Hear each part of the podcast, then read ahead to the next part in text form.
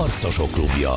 A szabad gondolatok ütköző zónája. Közéleti kérdésekről, tabuk nélkül. Az érvek és a vita egy órája a Spirit fm Gavra Gáborral, az atv.hu főszerkesztőjével.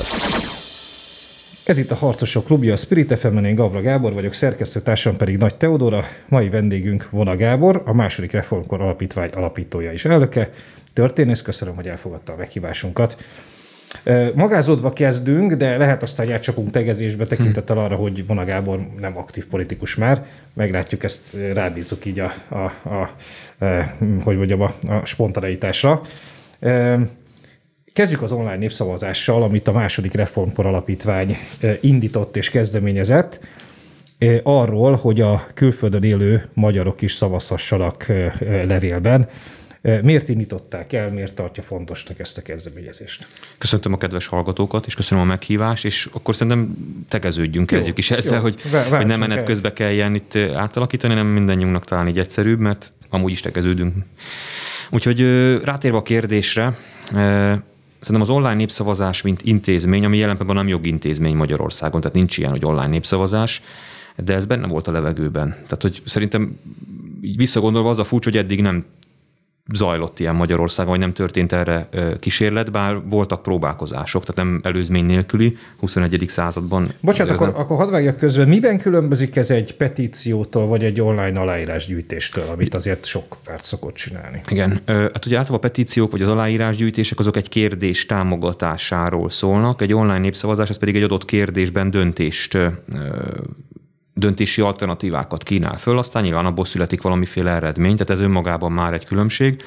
A másik az, hogy hosszú távon gondolkodunk ebben a, a műfajban, tehát már az el, most az elsőnél ezt még nem léptük meg, de a rendszerünk már föl van készülve arra, hogy akár ügyfélkapus szavazás is történhessen, nyilván azért, hogy minél validabb legyen az eredmény. Most azért mondtunk még le erről, mert úgy éreztük, hogy ez túlságosan korlátozná még a részvételi arányokat, de idővel nem zárjuk ki, sőt én mindenképpen támogatnám, és akár úgy is, hogy a, a metaadatokba külön lehessen választani az ügyfélkapunk keresztül érkezett, vagy e-mailes regisztráción keresztül érkezett adatokat.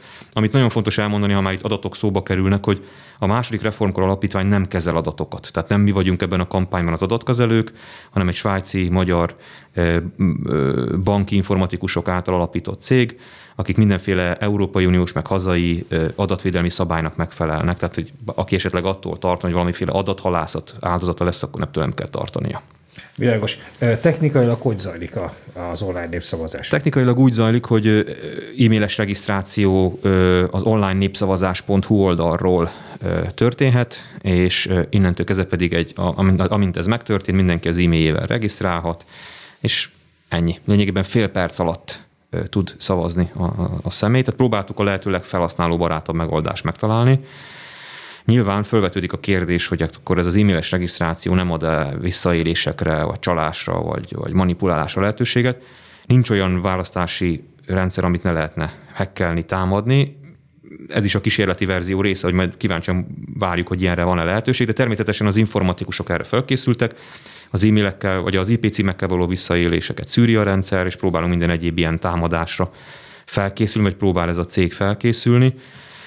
De hát, ahogy ez, mondtam, a, ez a bizonyos svájci magyar. Igen, igen, igen, igen. De most ugye ez kicsit olyan ez az online szavazás, hogy az észtek már 2009 óta működtetik, tehát ott már a 2009-es európai parlamenti választásokon debutálta az eldemokrácia, de hogy én figyeltem az eseményeket, az észtek is folyamatosan fejlesztetgetni kénytelenek ezt a rendszert. Ez olyan, mint a szavannán a ragadozó, meg a, a, a növényevő kapcsolat, hogy a növényevő gyorsabban fut, akkor a ragadozó is gyorsabban fut, ha a ragadozó gyorsabban fut, akkor a növényevő is, tehát ez egy örök harc, és ez nyilván szerintem így lesz a, az elektronikus szavazásokon is, de ez nem indok arra, hogy az egész rendszert elvessük. Tehát a 21. században nem lehet megkerülni szerintem az online demokráciát, és pláne nem lehet megkerülni egy olyan szituációban, amiben most vagyunk. Tehát, hogy a, a COVID révén egyrészt rákényszerülünk az online jelenlétre, másrészt meg fizikailag sem tudnánk választásokat lebonyolítani, vagy csak nagyon nehezen.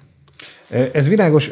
Mielőtt, mielőtt rátérnénk erre a kérdésre, amit most említettél, gyorsan megkérdezem, hogy hányan szavaztak eddig. Az én reggeli, ugye most Csütörtök, csütörtök, csütörtök kora délután. Csütörtök kora délután van. Én még a reggeli információkat tudom, a 9000 ember volt, aki regisztráltan, több mint 9000 ember adta le regisztráltan a szavazatait. Most ezt sok-e vagy kevés mindenki eldönti. Én amikor neki vágtunk, akkor azt mondtam, hogy ha a három hetes intervallum, amit eredetileg terveztünk, alatt tízezer fölé megy ez a szám, akkor én már boldog leszek, mert hogy, hogy az, az, az, az, azzal már nem kell szégyenkezni. Úgy tűnik, hogy ez az első héten meg lesz. Világos. Akkor térjünk vissza arra, amit említettél, hogy, hogy, hogy ez egyfajta kísérlet. Mikor, mi, mi, mi, mi, mi, mi, mikor értékeled sikeresnek ezt a kísérletet? Tehát ezek szerint a, a tízezernyi szavazatot, azt minden bizony hozni fogja ez az online népszavazás. Mi, mikor, mikor mondod azt, hogy ez egy, ez egy minden szempontból sikeres kísérlet volt? Hát lesz majd egy utólagos értékelés nyilván. Én már most azt, hiszem, azt gondolom, hogy sikeres. Hiszen egyrésztről úgy tűnik, hogy ez a tízezeres minimál határ az átlépésre kerül, ráadásul könnyedén. Másrésztről ugye minden egyes kampánynak, vagy akár egy népszavazásnak is túl magán a döntés aktusán eh, van egy, van egy társadalmi vita jellege is hogy tematizálunk valamivel. És én azt gondolom, hogy egy ilyen COVID helyzetben, előválasztások által dominált helyzetben, hogy témává tudtunk tenni egy kérdést, ami ugyan egyébként kapcsolódik a választásokhoz, hiszen a külföldön tartózkodók levélszavazása a kérdés, ez szerintem már önmagában siker. Úgyhogy nagyon boldogok vagyunk, mert azért egy kis mikrocsapat, tehát itt egy-két tucat embert képzeljetek el, akik, aki ezt a kampányt viszi és dolgozik. Nagyon sok segítővel, aktivistával persze, meg köszönjük a külföldön tartózkodó magyarok bátorítását, segítségét, szavazatait, kis videóit, de azért ez egy mikrotím és lényegében nulla forintból, kis közösségi mikroadományokból, és meg tudtuk csinálni már azt, hogy egyáltalán ez a kampányról tudunk beszélni. Úgyhogy én már ezt sikernek értékelem, de a célunk nem ez a szint. Tehát, hogy én azt szeretném, hogyha eljutnánk oda egy-két éven belül, hogy, hogy az online népszavazás akár jogilag is körülhatárolt vagy intézményesített forma, amelynek a keretein keresztül a magyar társadalom évente akár többször is meg tud vitatni fontos kérdéseket, és ezekben a kérdésekben döntést tud hozni, olyan döntéseket, ami a politika számára irányadó. Ez a cél. Ez a, ez a mostani népszavazás, most ha reálisan nézzük, akkor, akkor ez a mostani népszavazás, ez mennyire, mennyire lehet irányadó a politika számára? Tehát hát, születik egy eredmény, szavaznak x tízezeren, x ezeren, és akkor mi történik? Hát a kormányinfo éppen, a, amiközben itt beszélgettünk, a kormányinfón fölmerült ez a kérdés, és ott Gulyás Gergely azt mondta, hogy a parlament elé egy évvel, egy évvel a választások előttük már nem fognak vinni választási eljárásról szóló törvényt, vagy ennek a módosítását, ami azért hát hogy mondjam, furcsa az ő szájából, vagy a Fidesz szájából, mert ezt 2013-ban megtették a 14-es választások előtt, ugyanis az a törvény, ami, aminek ez a módosítását igényelni, ez 2013 júniusi. Itt egyébként hagy hangsúlyozzam ki, hogy a Fidesz annak idején 2013 májusában még úgy fogadta el a választási eljárásról szóló törvényt, hogy abba beletartozott a külföldön tartózkodók levélszavazata is, és ezt utána másfél hónap múlva gyorsan kivették belőle.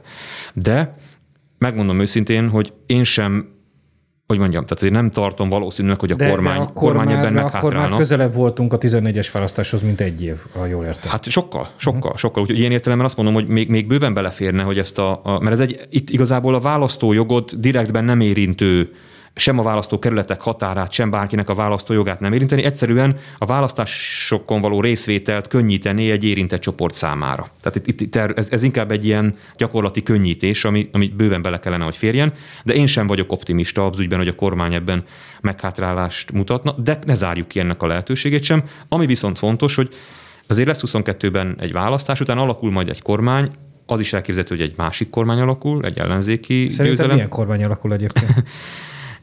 Még a mondatot befejezem, és akkor utána reagálok. Tehát a, a, nagyon remélem, hogy azoknak a ö, pártoknak iránymutató lesz, sőt, azért is merem ezt remélni, mert már egy miniszterelnök jelölt, Ferkete Győr András támogatta is ezt a kezdeményezést, illetve egy már majdnem miniszterelnök Karácsony Gergely is. Tehát, hogy úgy tűnik, már hogy... Szer... majdnem miniszterelnök jelölt. Már majdnem miniszterelnök jelölt támogatta, így van, és hát várom a többieket is. Én most hagyd legyek nagyon, hogy mondjam, clickbait, én akkor lennék a legboldogabb, hogyha csatlakozna ehhez Dobrev Klára és Orbán Viktor is. Tehát, hogyha itt, itt minden miniszterelnök jelölt kifejezni azon szándékát, hogy ez, ez egy olyan diszkrimináció, amit, amit orvosolni kell. És hogy a kérdésedre válaszoljak, amit itt közbevetettél, Ha most kellene fogadnom, én még nem mondanám azt, hogy kormányváltás lesz. Nem azért, mert én nem szeretnék, hanem azért, mert nem látom jelen pillanatban az ellenzéket még erre képesnek.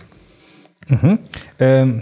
Néhány nappal ezelőtt jártál az Egyenes Beszédben, az ATV Egyenes Beszéd című műsorában, ahol Simon András kollégám beszélgetett veled, és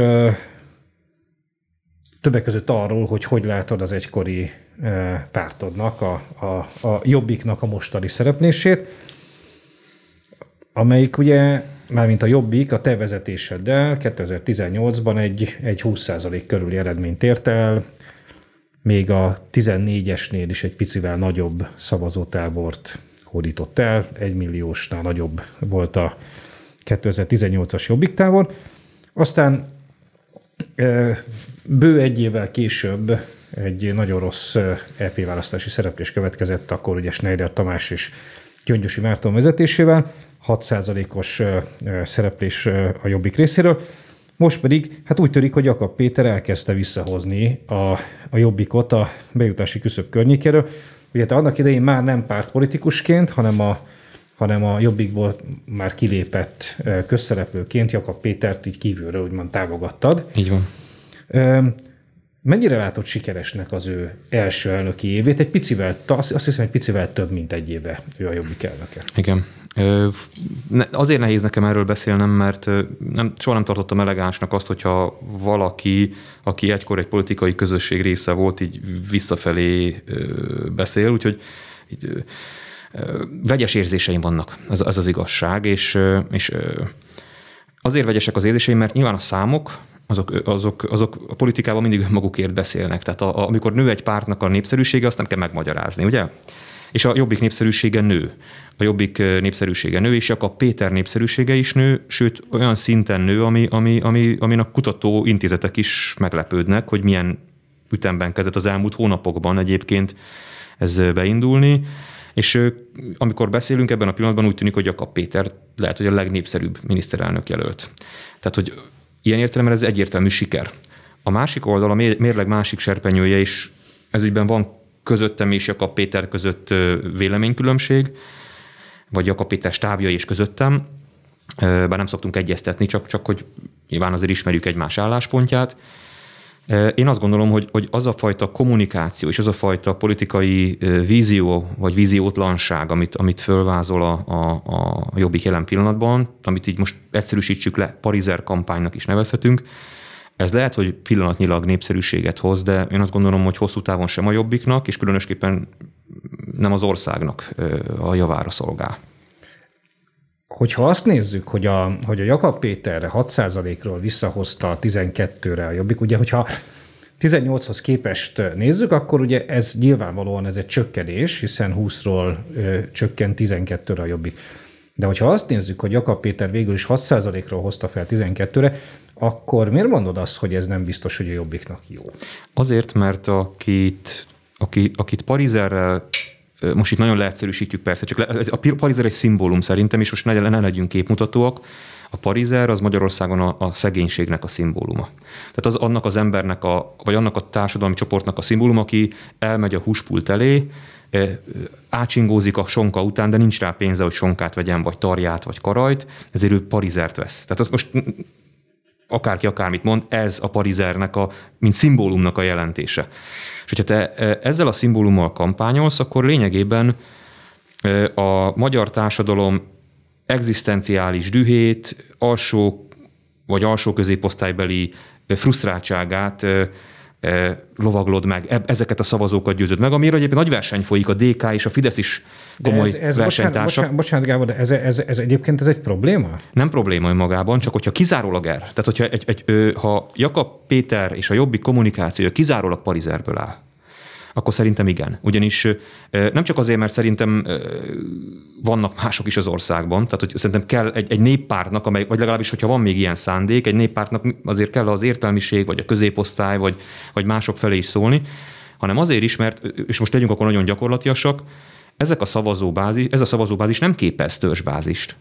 Tehát ha valaki majd jobban képviseli ezt a gondolatot, tehát akkor... nem lesznek elkötelezett, elkötelezett jobbikosok? Így van, a... tehát itt, itt, itt, itt ezek, ezek, lényegé, ezek a szavazók lényegében nagyon, hogy mondjam, most nagyon lehet, hogy rossz szó, az egy katasztrófa turisták egy pártnál. Tehát, hogy a, a, a, amelyik párt nekik a, a dühüket, a, a, az anyagi nehézségeket a legjobban megjeleníti, vagy legplastikusabban, vagy a kormányal szemben legkritikusabban, oda szavaznak. Most ez éppen a jobbik. De mi van, hogyha ez két hónap múlva nem a jobbik lesz, és szerintem egy politikai párt, hogyha hosszú távú stratégiája van, akkor azért arra kell, hogy törekedjen, hogy legyen egy stabil szavazóbázis, amit valamilyen értékrendel, valamilyen, valamilyen vízióval, valamilyen jövőképpel kell megnyernie, és én ilyet nem látok, sőt, tehát Jakab Péter nyilatkozatai arról szólnak, hogy, hogy nem is, nincs is ilyenre szükség, csak a, a, a melósoknak kell visszaadni a becsületét, amivel ő magában egyetértek, csak szerintem ez nem politikai stratégia. Na most a, nekem az a kérdésem, hogy mert, és, és szerintem itt egy nagyon fontos ponthoz érkeztünk el, hogy, hogy honnan jöhetnek azok a jobbik szavazók, akik a 12, mert azt hiszem, hogy abban megegyezhetünk, hogy a, a jobbiknak a, a, a törzs, a, leg, a, leg, a legszűkebb törzsbázisa azok az emberek, akik még 2019-ben is a jobbikra szavaztak az EP választáson, amiről ugye beszéltünk, hogy hát nem sikerült túl jól. Honnan jött a, a plusz 6 százalék erre, a, erre a, a, a, a magra? Nekem ez a, ez a fő kérdésem. Nem tudom, hogy adataid vagy, vagy hipotézised erről neked van-e? Adatom nincs, hipotézisem az mindig van.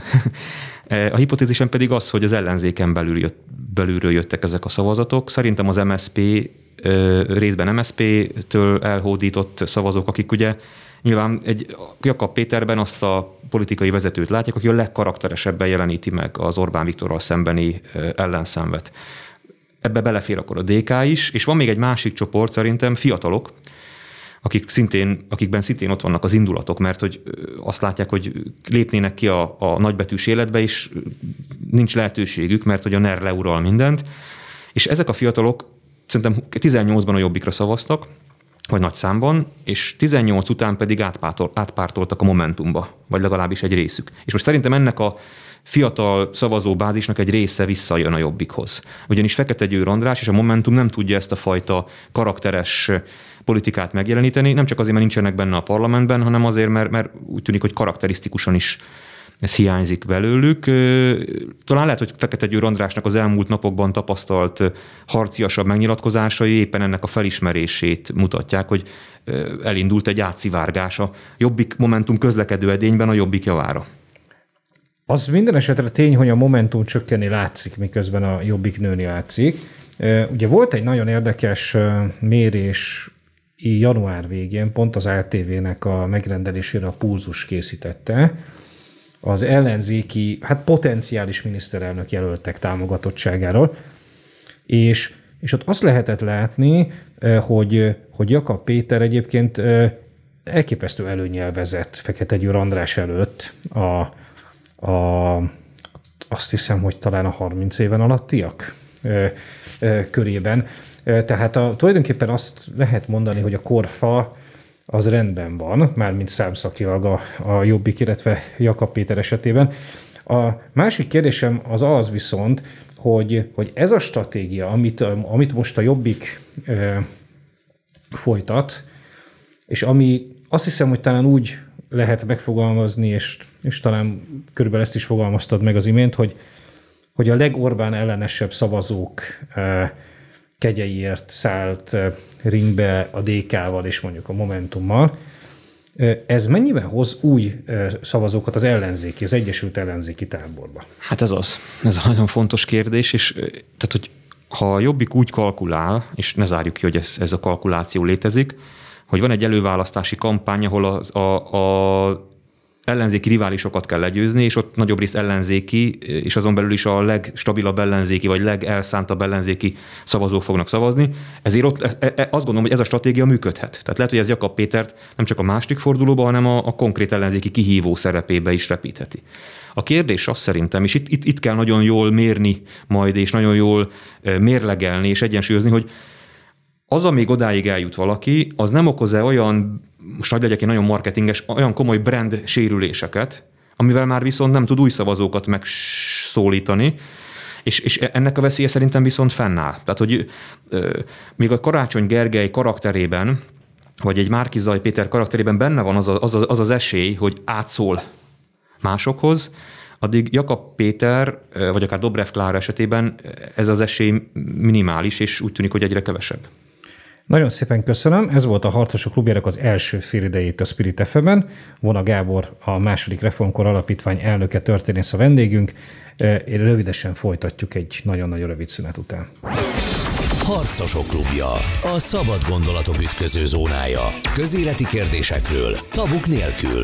Az érvek és a vita egy órája a Spirit fm Gavra Gáborral, az atv.hu főszerkesztőjével. Ez itt a Harcosok klubjának második félidei a Spirit fm én Gavra Gábor vagyok, szerkesztőtársam Nagy Teodóra, a mai vendégünk pedig Vola Gábor, második reformkor alapítvány elnöke, történész. Köszönöm, hogy elfogadtad a meghívásunkat. Ott tartottunk, hogy, hogy honnan jöhetnek azok a jobbik szavazók, akik 2019-ben nem szavaztak a jobbikra az EP választáson, akkor egy elég gyenge szereplése volt a jobbiknak, majd Jakab Péter elnöki választása után csatlakoztak a jobbik szavazóbázisához, és, és Vona Gábor, aki ugye ma már nem aktív pártpolitikus, de nagyon-nagyon hosszú ideig, 12 éven keresztül a Jobbik elnöke volt, azt feltételezi, ugye hipotézisnek neveztük ezt, hogy hogy ők más ellenzéki pártoktól jöhettek, és a leg Fidesz ellenesebb, legorbán ellenesebb ellenzéki vezetőt keresik, és hát ezt Jakab Péter személyében találták meg. Nekem az a kérdésem, hogy, hogy egyetértesz-e azzal a kijelentéssel, hogy 2022, tehát a jövő évi végeredmény, az nagyon sok tekintetben azon is múlhat, hogy mit tesz a 2018-as jobbik tábor. Tehát hova szavaz az a bizonyos egymilliós tábor, amit a, a, a tulajdonképpen a te vezetéseddel utoljára e, sikerült a Jobbiknak elvinnie választani, és majd, majd, majd az ügyben is lenne kérdésem, hogy ez hogy ti tudtok-e arról, hogy ez mennyiben különbözött a 2014-es hasonló nagyságrendű jobbik tábortól? Mindenképpen különbözött, akkor, hogy zárjam rövidre ezt a második kérdést, hiszen a 14-es és a 18-as választás közötti négy év volt lényegében a néppártosodásnak elkeresztelt folyamatnak az időszaka. Úgyhogy az, az egy más jellegű szavazóbázis volt. Azért de, de sokan... exakt, exakt módon tudjátok, hogy, hogy, vagy tudtátok annak idején, hogy mennyi, melyik, mennyi része cserélődött ki ennek a tábornak? Hát voltak erről felmérések, de nem, nem, nem tudok már neked most konkrét számokkal szolgálni, ezt, ezt most elnézésedet kérem. De az biztos, hogy ugye nagyon sokan az úgynevezett nemzeti radikális szavazóbázisból, aminek a számát én 5-10 százalék közé teszem, Ezeknek egy része amúgy is már Fideszre szavazott, akár 10-be vagy 14-be is, de hogy ezek közül egyre többen mentek át a Fideszhez 18-ban. Tehát nekünk úgy sikerült több szavazót szereznünk 18-ban, hogy a 14-es szavazóbázisunkból egy elég jelentős szeletet a Fidesz a migrációs kampányjal kihasított és maga mellé állított.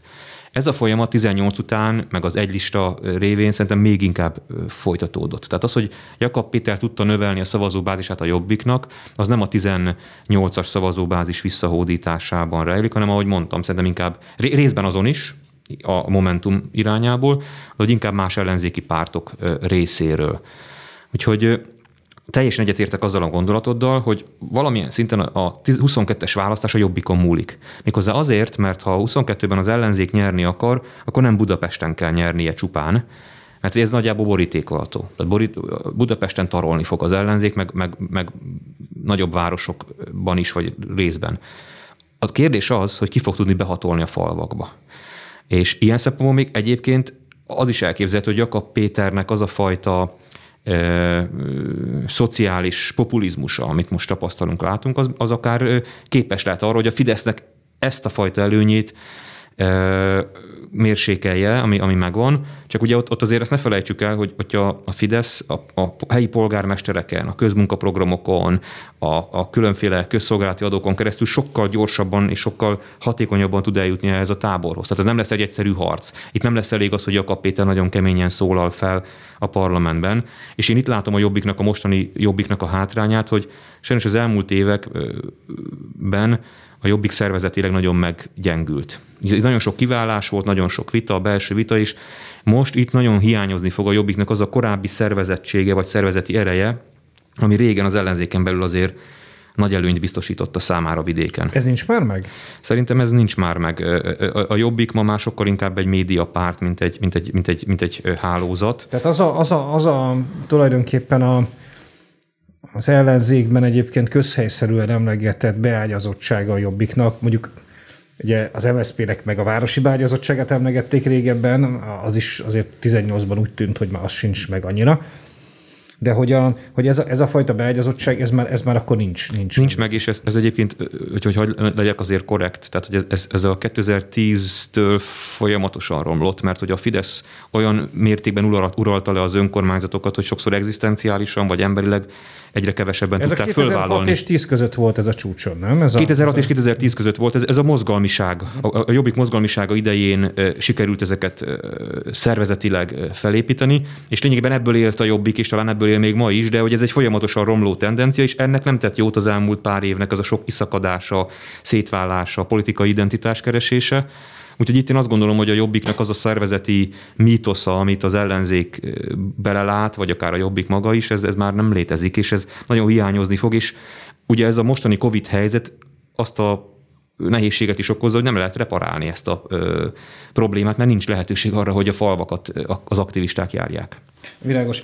Nekem ugye előbb nehéz helyzetbe hoztalak akaratom ellenére is, mert hogy ugye azt kérdeztem tőled, hogy a 14 és 18 között ti mit, lá, mit láttatok akkor, hogy mennyire cserélődött ki a Jobbik bázisa, hiszen körülbelül nagyságrendileg ugyanaz a, nem is nagy, szinte darabra ugyanannyi Jobbik szavazó volt 18-ban, mint 14-ben, de nyilván mások voltak ezek az emberek.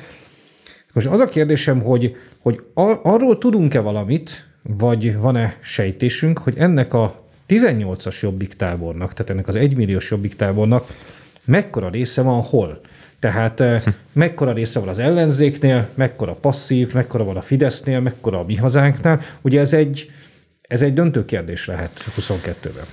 Igen. Um... Hát ez nagyon jó kérdés, és e- ebben még kevésbé, nem hogy adataim nincsenek, még a hipotéziseim is nagyon Kicsit gyenge lábakon állnak. persze. Tessé? Kicsit ebbe sötétbe Igen, igen, igen. Én, én, én, hogyha akkor mondom, ez ilyen, ilyen, ilyen prehipotézis csupán, még én nekem is át kellene gondolnom, meg utána néznem picit jobban, de azt gondolom, hogy a 18-as szavazóbázisunk az így úgy, de az ellenzéki oldalon van. Tehát, hogyha azt akarod, tehát azt keresed, hogy esetleg van-e ott olyan tartalék, ami, ami, ami most jelen nem az ellenzék oldalán van, akkor szerintem nem sok. Maximum szét van dobálva, vagy esetleg ilyen, ilyen, ilyen várakozó ellenzéki, vagy párt független ellenzéki oldalon van. Tehát szerintem a 18-as jobbik szavazóbázis... Tehát, tehát szerinted az az egy millió ember, aki 18-ban a Jobbikra szavazott, az most, a, az, most az ellenzékre szavaz valami. Szerintem nagyobb részt igen, ugyanis a 18-as kampány, ami ugye a Fidesz részéről ellenünk folyt, annyira megtépázta már a, a, a Jobbiknak a úgymond jobboldaliságát, hogy, hogy, hogy aki, aki 18-ig nem pártolt el a Jobbiktól, és a kor nem került a kormány oldalára, szerintem most már nagyjából megmarad. Tehát szerintem nem ez a kérdés. A kérdés szerintem az, hogy, hogy a 18-ban is bizonytalan, vagy 18-ban a kormány felé húzó szavazók közül képes lesz az ellenzék megszólítani embereket. Mert ha megnézzük listán, 18-ban is az ellenzék nyert.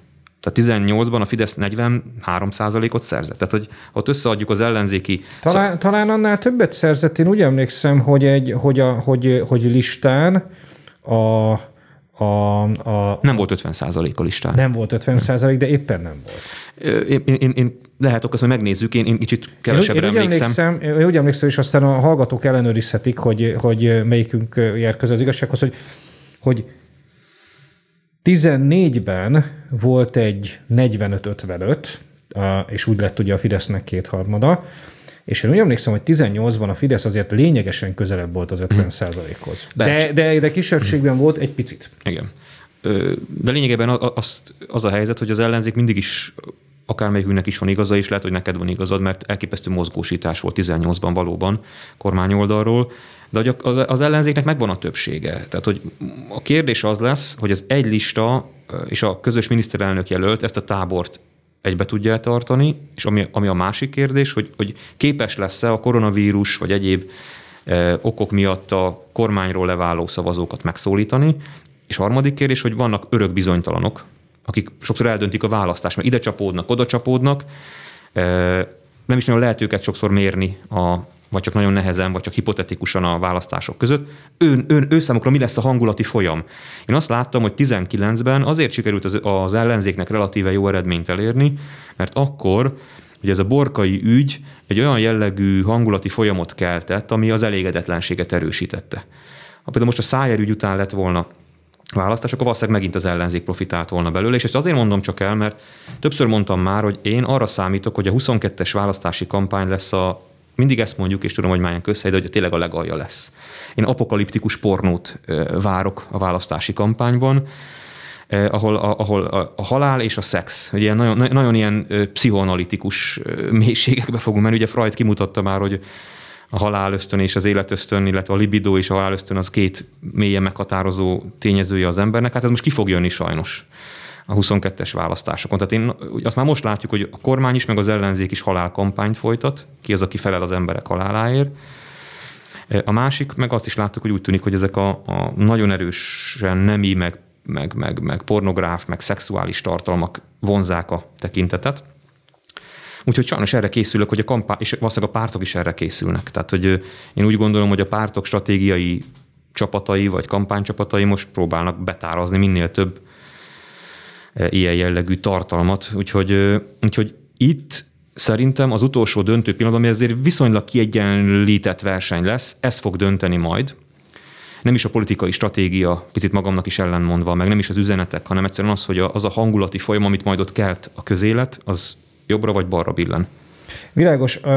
Itt ugye az a fő kérdés szerintem, és erre ugye akkor is utaltál, amikor Simon Andrással beszélgettél az egyenes beszédben, hogy, hogy a, az ellenzéknek sikerül-e behúznia akármilyen okokból a Fideszből kiábrándult e, jobboldali szavazókat. Most jobboldali szavazók alatt nem, nem feltétlenül a, a professzorok Battyányi körének kiábrándó tagjait értem, hanem a 2018-as Fidesz szavazókat akik valamilyen okból, akár ideológiai, de akár pragmatikus vagy praktikus okból elégedetlenek lettek 18 óta a fidesz Na most én nekem az a, én nekem az a kérdésem, hogy, hogy, hogy ezeknek az embereknek a mai ellenzék szerinted mennyire kínál alternatívát? Vagy egyáltalán mi az az alternatíva, amit kínálni kell nekik, mert, mert ugye itt az, az, a, az a fő kérdés, hogy a kormányzó képesség, valamiféle jobb-közép alternatíva, vagy mi, vagy mi az, amit érdemes kínálni? Nagyon fontos kérdés. Nem, nem tudok egy ö, olyan ember fejével gondolkodni, aki Fidesz szavazó volt mondjuk az elmúlt nyolc évben, hogy mi az, ami most esetleg őt a másik oldalra átállítaná. De az biztos, hogy ebben a DK egy nagyon komoly tehertétel a, az ellenzéken. Tehát, hogy az valószínűsíthető, hogy mivel a DK-nek az ellenzék összefogásnak része, sőt nem hogy része, hanem a vezető ereje, a Fidesz erre fog építeni. Ugye akár Dobrev Klára közös miniszterelnök jelölt is lehet. Tehát ennek is megvan az esélye, amivel feldobná a magas labdát a Fidesz számára, hogy Orbán, Gyurcsány de te, de te, de te, de te tehertételnek tartod a dk miközben a DK hát a legerősebb ellenzéki hát párt. Én értem, ezt mondom, hogy, hogy, hogy de, de... Tehát a, a szavazók által legitimált módon. Én ezt nem mondom, hogy nem legitim, csak azt mondom, hogy ha, ha a logikánk, vagy a logikám helyes, hogy itt más szavazókat is be kell vonzani, akkor ebben a DK szerintem tehertétel. És, és igazából nem is nagyon megkerülhető, mert a Fidesz úgy tűnik, hogy erre is építi a kampányát. Tehát most is lényegében mindig Gyurcsány, Gyurcsány Ferenc szövetségeseinek nevezi a többi ellenzéki pártot. Tehát ha megnézzük a parlamenti vitákat, vagy a parlamenti felszólásokat, akkor, akkor mindenhol szinte ez köszön vissza, hogy önök összefogtok Gyurcsány Ferenccel. Tehát ezzel az ellenzéknek nyilván egy nagyon nehéz lesz megbirkózni, de ez már eldőlt, tehát hogy ez most már innentől kezdve nem kérdés. A kérdésed az volt, hogy hogy hogyan tudnánk megszólítani. Én most csak hagy redukáljam a kérdést saját magamra. Mert hogy én egy kormányváltást akaró magyar állampolgár vagyok, és engem nem szólít meg az ellenzék jelen pillanatban. Tehát, hogy én azt érzem, hogy... Te, te, te én, most, én, én, most mint nem egy, mennél szavazni? Én, én, én, mint egy, én, mint egy, hát nem tudnám, hogy kire. Tudod? Tehát uh-huh. én, mint egy ilyen városi, most hagyd mondjam azt, hogy értelmiségi középosztálybeli ember, úgy érzem, hogy nekem nem üzen senki vagy csak nagyon minimálisan, vagy csak nagyon ilyen, ilyen, ilyen, ilyen ilyen kötelességszerűen, tehát hogy nem érzem azt, hogy volna politikai erő, ami engem képviselni akar. Nem tudom, hogy, hogy az, én mennyire vagyok reprezentatív, biztos, hogy ez kisebbség, de talán lehet, hogy az én szavazataimra is szükség lehet az ellenzéknek, és ugye a kutyapártnak a megjelenése az szerintem Szerintem ezt és megerősödése az ennek a, ennek a folyamatnak a leképeződése, mert a kutyapárt szavazói nem valami ilyen hogy mondjam, ilyen viccelődő fiatalok, akik, akik úgy, hanem, hanem nagyon sok értelmiségi szavazója van a, a kutyapártnak, akik, az, akik a, a viccpárt támogatásával lényegében a, nem is a kormánypártról, hanem a kormánypártról és az ellenzékről állítanak ki egy ilyen negatív bizonyítványt. Azt szeretném megkérdezni, hogy amit most mondtál, hogy, te, hogy téged nem szólít meg a jelenlegi ellenzék, mint kormányváltást akaró magyar állampolgár, ez egy, nekem, nekem erősen emlékeztetett arra, amit hát az egykori pártársad Virkóczki Ádám mondott a magyar hangnak néhány nappal ezelőtt, és és úgy fogalmazott konkrétan arra a kérdésre, hogy, hogy legyen-e kormányváltás 2022-ben, Bízom a magyarok kollektív bölcsességében, de én nem akarom egyik fél szekerét se tolni, mert nem ez a dolgom illetve hát visszautasította azt Mirkocki Ádám, hogy a Fidesz támogatná, elmondta viszont, hogy távol áll tőle az ellenzéki összefogás. Konkrétan azt mondta, hogy amíg ellenzéki oldalról olyanokat hallok, mint Európai Egyesült Államok alapjövedelem vagy négy napos munkahét, hogy a genderről ne is beszéljünk, ezektől megőrülök, mondta, és egykori pártja kommunikációját Prolinak nevezte, Momentumot pedig visszataszítónak.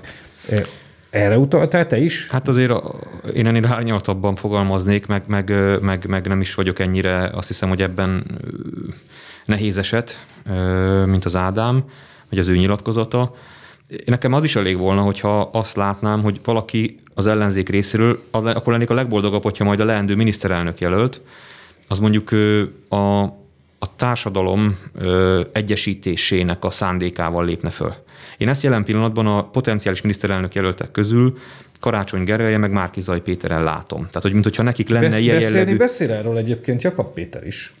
Na jó, de hát a Jakab Péter beszél róla, de a politikai lépései azért, hogy mondjam, tehát Jakab Péter a Magyarország miniszterelnöke lesz 2022-ben, azt nem biztos, hogy olyan sokan fogják tudni a kormány oldalról a magukénak érezni.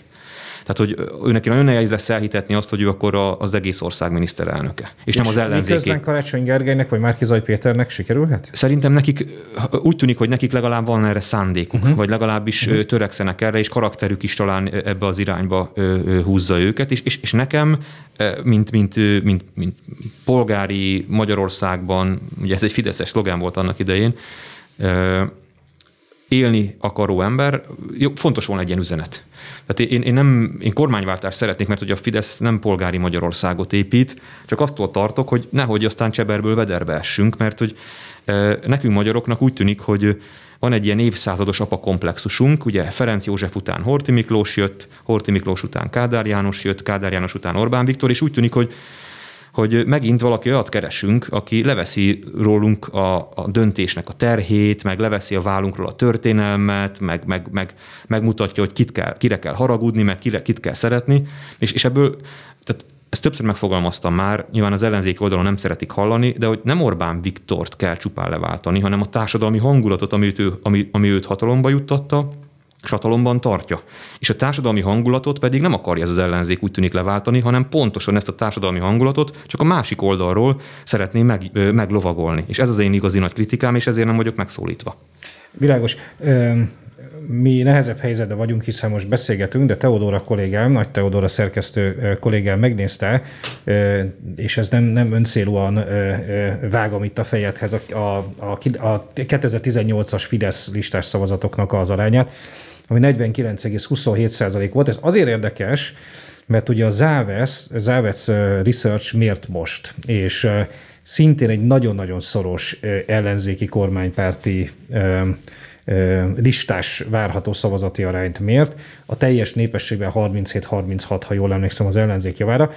És ugye annyiban ez hasonló a, a 18-as helyzethez, hogy hogy, hogy nagyon közel van a két lista támogatottsága, csak itt most két lista lesz várhatóan, és nem oszlanak meg az ellenzéki szavazatok. Te úgy fogalmaztál, hogy nem, nem vársz feltétlenül kormányváltást. Szeretnék, csak nem, nem, nem, nem világos, látom ennek a... Világos. Min, min fog ez múlni? Nagyon röviden, és akkor egy perc múlva befejezzük a rádióműsort, és hogyha még van időd, meg nyitottságod, akkor YouTube-on folytathatjuk. Jó.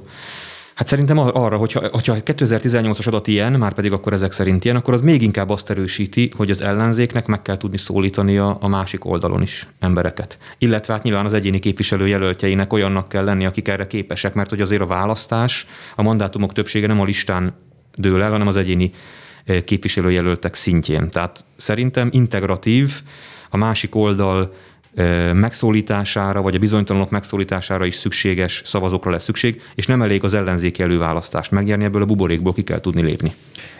Most elköszönünk a Spirit FM hallgatóitól, ez volt már a Harcosok Klubja, szerkesztőtársam Nagy Teodóra nevében is búcsúzom önöktől, én Gabra Gábor vagyok, és viszont akinek van kedve, az YouTube-on maradjon velünk, folytatjuk Vona Gáborral a második reformkor alapítvány alapító elnökével történésszel a beszélgetésünket. Harcosok klubja. A szabad gondolatok ütköző zónája. Közéleti kérdésekről, tabuk nélkül. Az érvek és a vita egy órája a Spirit fm Gavra Gáborral, az atv.hu főszerkesztőjével. És akkor folytathatjuk is, mert van, van néhány kérdés még, ami, ami bennem maradt.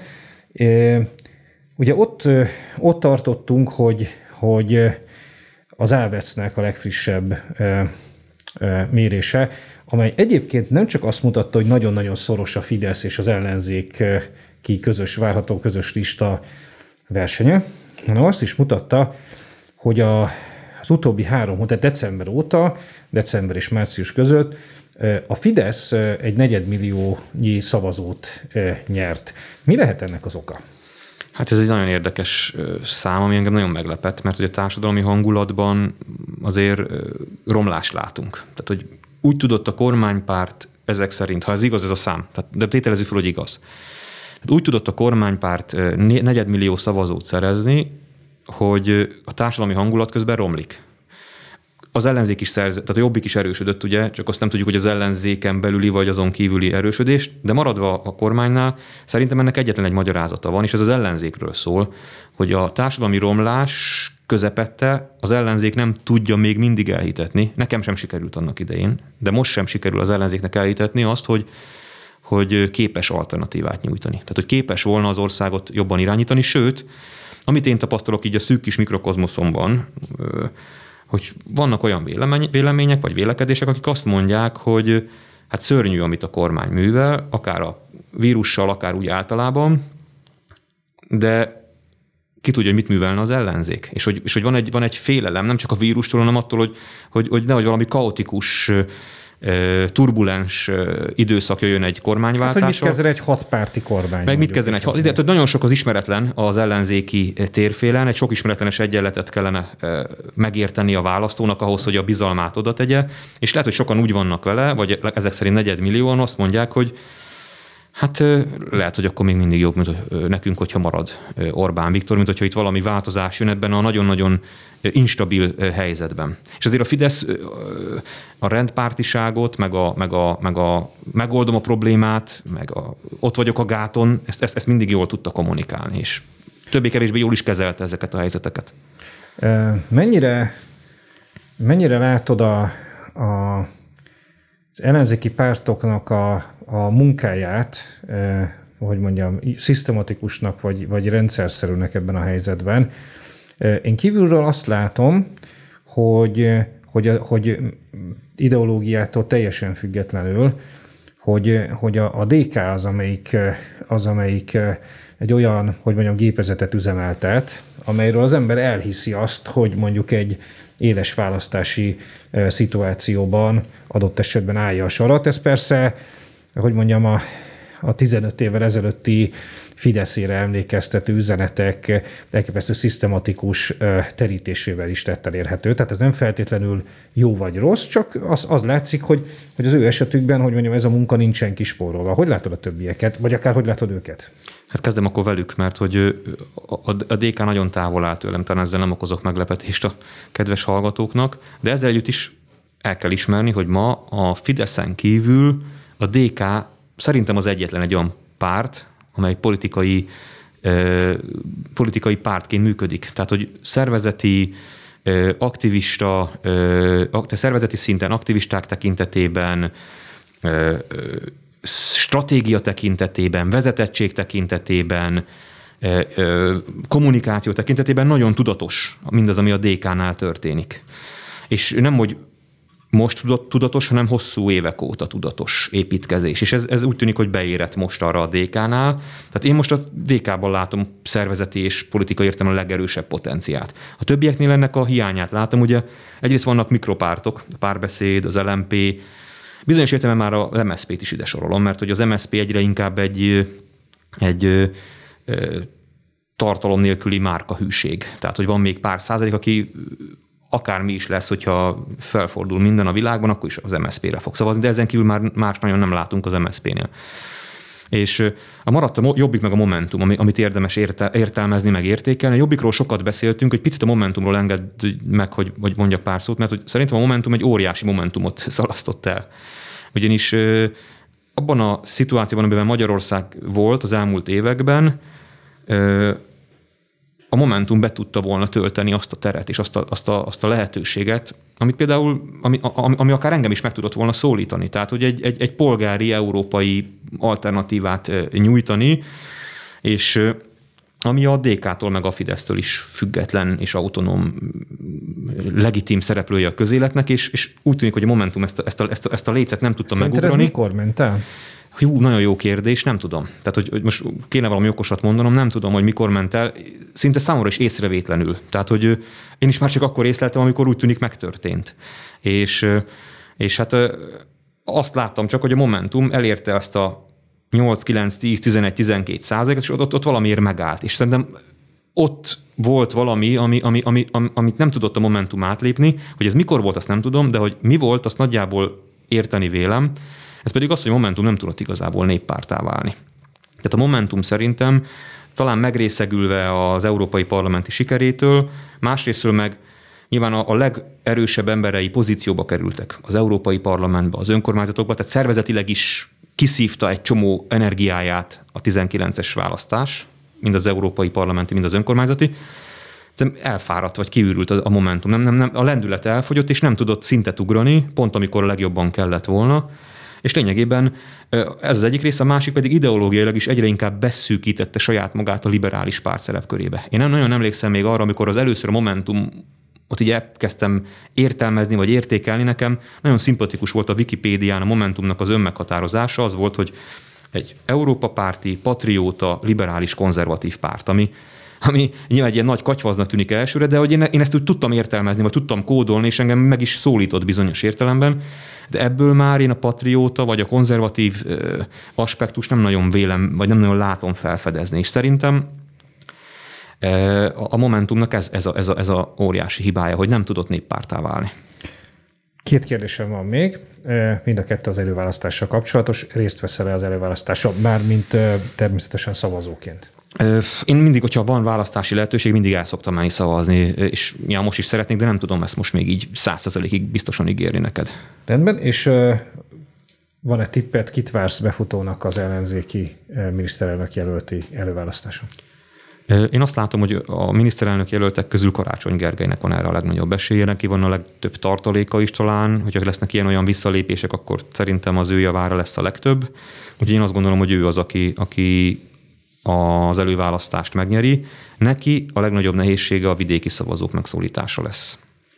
Nagyon köszönöm Vona Gábornak, a második reformkor alapítvány alapító elnökének, történésznek, hogy elfogadta a meghívásunkat. Ez volt a Harcosok klubja, e, itt a Spirit fm illetve a Spirit FM-nek a YouTube csatornáján. Gavra Gábort hallották, szerkesztőtársam Nagy Teodóra nevében is köszönöm a figyelmüket viszont hallásra. Ez volt a Harcosok Klubja. A Spirit FM 87.6-on.